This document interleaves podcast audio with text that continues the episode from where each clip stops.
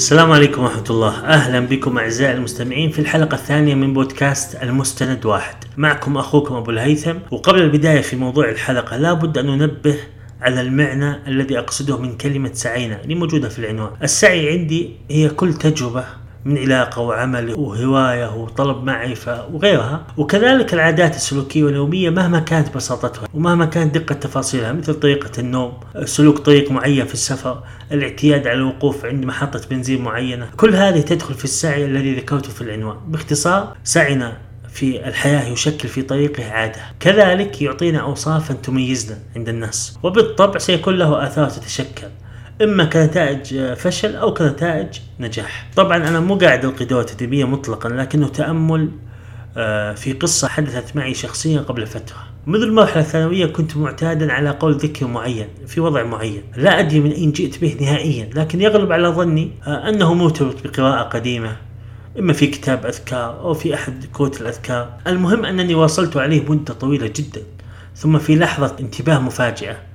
جاءت بدون موقف أو دافع من قراءة ولا حتى تذكير من أحد. خرج فيها هذا الذكر وهذه العادة من اللاوعي عندي وضرب مباشر في مركز التركيز.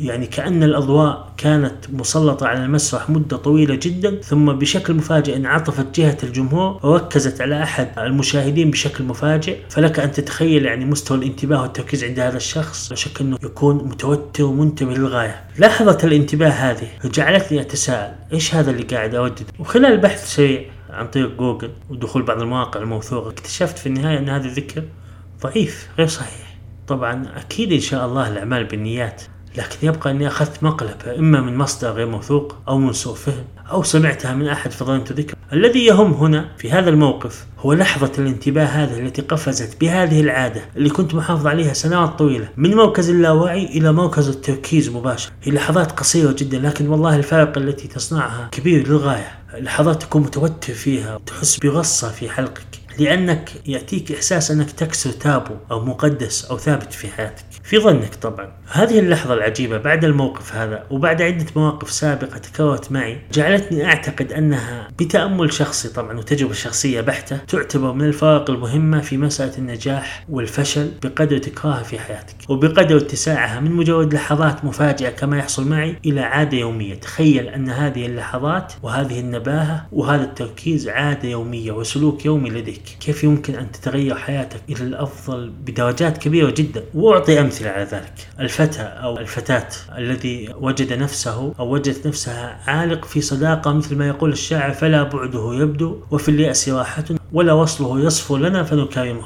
يعني وجد نفسه في صداقة. لو تنعم بلحظات الانتباه المقصودة في حلقتنا اليوم لا كشفت له حقيقة هذه الصداقة في وقت قليل للغاية ووجد ملامحها بادية أمامه بلا قناع. وأنها صداقة لا يربطها إلا التكلف أو خيانة العشرة أو الملل أو المصلحة إلى آخر هذه الأسباب. لو تنعم الشاب أو الشابة بمثل هذه اللحظات التي يكون فيها التركيز في لحظة ازدهار لو الآثار السلبية لهذه العلاقة التي جعلته أو جعلتها مجرد نائح أو نائحة في تويتر أو إنستغرام أو في الواتس يودد وكنت إذا الصديق أراد غيظي ونحوها من أبيات الحزن والكآبة والغيظ والقهر والهم وغيره التي هي في النهاية تقلل من قيمة ذاتك وتعظم الطرف الآخر على حساب شخصيتك ووقتك وقيمتك وغير ذلك. مثال آخر على ما ذكرت الشخص الذي له في شبكة الإنترنت سنوات طويلة المفضلة ممتلئة لديه صار لديه عادات دخول يومية. هذا الشخص ماذا لو وجد نفسه في ذات لحظات الانتباه المقصودة وبدأ يسأل نفسه أنا ماذا أفعل في الإنترنت؟ ما هي نتيجة هذه السنوات من التصفح والدخول أنا صرفت للإنترنت أثمن أوقاتي وأغلى عمري. ألم تعطني هذه السنوات من التصفح فكرة هواية مشروع جدوى فائدة أي شيء له انعكاس في حياتي. أخيرا أعزائي المستمعين من الأخوة والأخوات لحظات الإدراك هذه ممكن تقييدها بحبل الوعي. إذا كنت واعي بوجود هذه اللحظات ثم واثق بقدرتك على التركيز والانتباه أظن حان الوقت أن بين قوسين نمسك بريك في كثير من عاداتنا وسلوكياتنا ونبدأ نتثبت من حقيقتها ومن وضعها. وسآتي هنا بنماذج أسئلة غريبة نوعا ما لكنها تشرح المقصود من حلقة اليوم. عمرك ركزت على طريقة ضحكتك؟ كيف وضعك مع آداب المجالس؟ قرأت عن آداب المجالس وقارنتها بطبعك من المعروف أنه ينقص من قدرك عند الآخرين بقدر ما تعطيهم فوق قدرهم. منتبه لهذه النقطة. بعض الكتب اللي لك سنوات طويلة ما قرأتها ولا تدري لماذا اشتريتها. كيف وضعك معها؟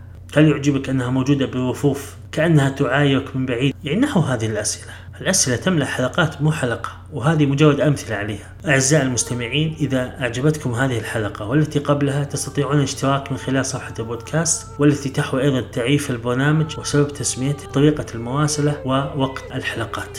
أرجو نشر هذا البودكاست بين متابعيكم في مواقع التواصل ومن خلال الواتساب فضلا لا أمرا تقبلوا تحياتي أخوكم أبو الهيثم. والسلام عليكم ورحمة الله.